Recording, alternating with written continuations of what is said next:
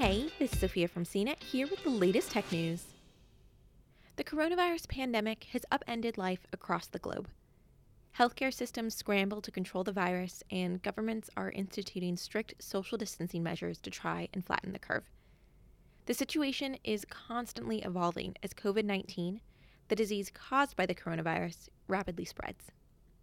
Here, CNET has been tracking the outbreak since early January.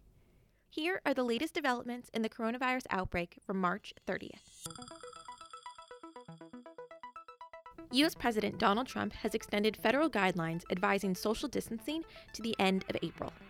The guidelines ask Americans who are older or have underlying health conditions to stay home, as well as anyone who is sick. The guidelines were released on March 16th and were originally expected to only last 15 days. Dr. Anthony Fauci, director of the National Institute of Allergy and Infectious Diseases, endorsed the extended guidelines based on new models showing that 100,000 to 200,000 Americans could die of coronavirus. Early in the day on March 28th, U.S. President Donald Trump said he might impose a short, enforceable travel quarantine on the New York metropolitan region, including parts of New Jersey and Connecticut, to restrict travel out of the area. But New York Governor Andrew Cuomo said he hadn't had any conversations with Trump about such a move.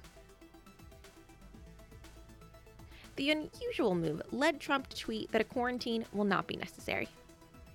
Separately, Cuomo said the death toll in the state had reached 728, with the total number of cases climbing above 52,000.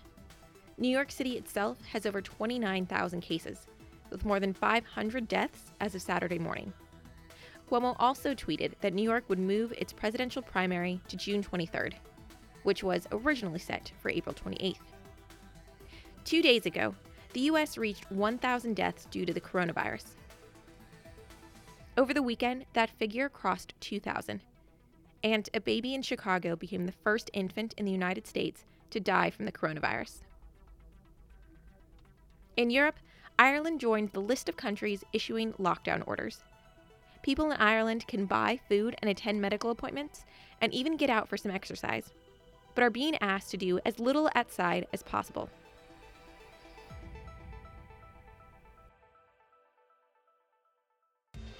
For more of the latest tech news, visit cnet.com.